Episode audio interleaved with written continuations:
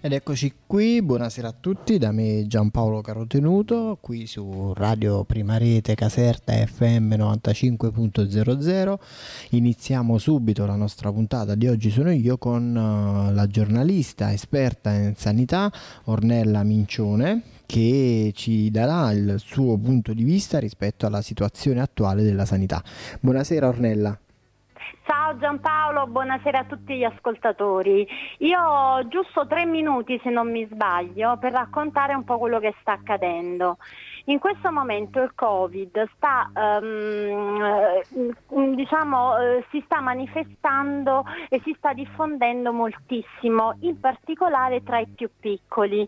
Um, proprio diciamo, in questi ultimi giorni uh, sono arrivate le notizie di chiusure di, scuola, di scuole, di diverse scuole, per casi positivi e anche una, diciamo, una rete di contatti diretti risultata positiva. Questo che significa? Significa che il il Covid, al netto di tutto quello che eh, si può dire, insomma, per quanto possa essere aggressivo o meno come eh, malattia e come sia pericolosa in tanti soggetti più vulnerabili e più deboli, eh, il COVID, stavo dicendo, il Covid è diventata una malattia, mh, mm, possiamo definirla pediatrica, nel senso che i bambini che fino ad ora sono rimasti esclusi dalla campagna vaccinale si sono trasformati purtroppo ehm, nei vettori principali di questa malattia. Quindi il bimbo che risulta positivo e per cui la scuola appunto è invitata a chiudere i battenti, molto spesso torna a casa e può a sua volta infettare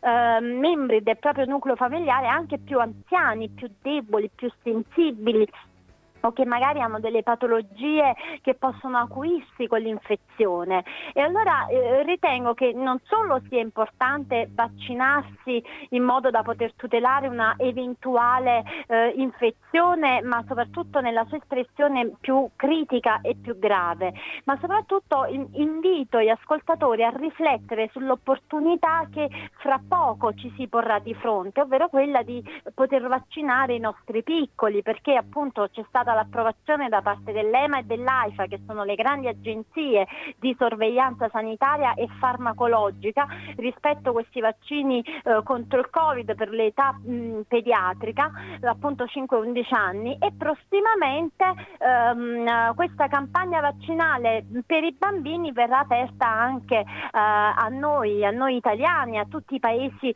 eh, dell'Europa. Quindi ehm, se fino ad ora abbiamo avuto qualche dubbio su una vaccinazione che Mm, insomma su un adulto, su un anziano, su una persona ecco, eh, con età maggiore ai 12 anni, adesso dobbiamo porci il, il, il, problema ma anche uno spunto di riflessione ulteriore per questi bimbi che anche in modo asintomatico possono far veicolare il virus fin dentro le nostre case e fino a quelle persone che potrebbero purtroppo averne gli effetti peggiori. Volevo parlare di questo perché ehm, ehm, diciamo i tempi di produzione, i tempi anche di distribuzione del vaccino non saranno lunghissimi perché mh, per molti paesi l'infezione che proviene dall'età pre- pediatrica è quella più virulenta, è quella che in realtà sta, ehm, sta dando una spinta in salita alla curva epidemiologica. Ecco perché si è individuata la necessità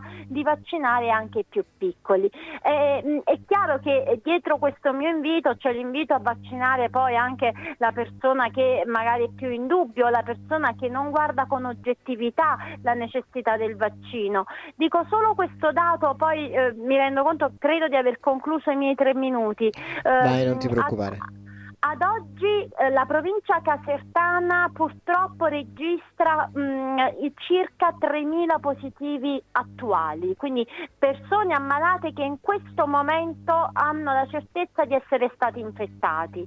Detto questo, di questi 3.000 Mm, forse neanche il 10%, quindi parliamo di 30, no, anche meno, non sono bravissima in matematica, spero di non fare gaff, ma parliamo di 25-30 persone ricoverate all'ospedale Covid di Maddaloni e sono tutte persone non vaccinate.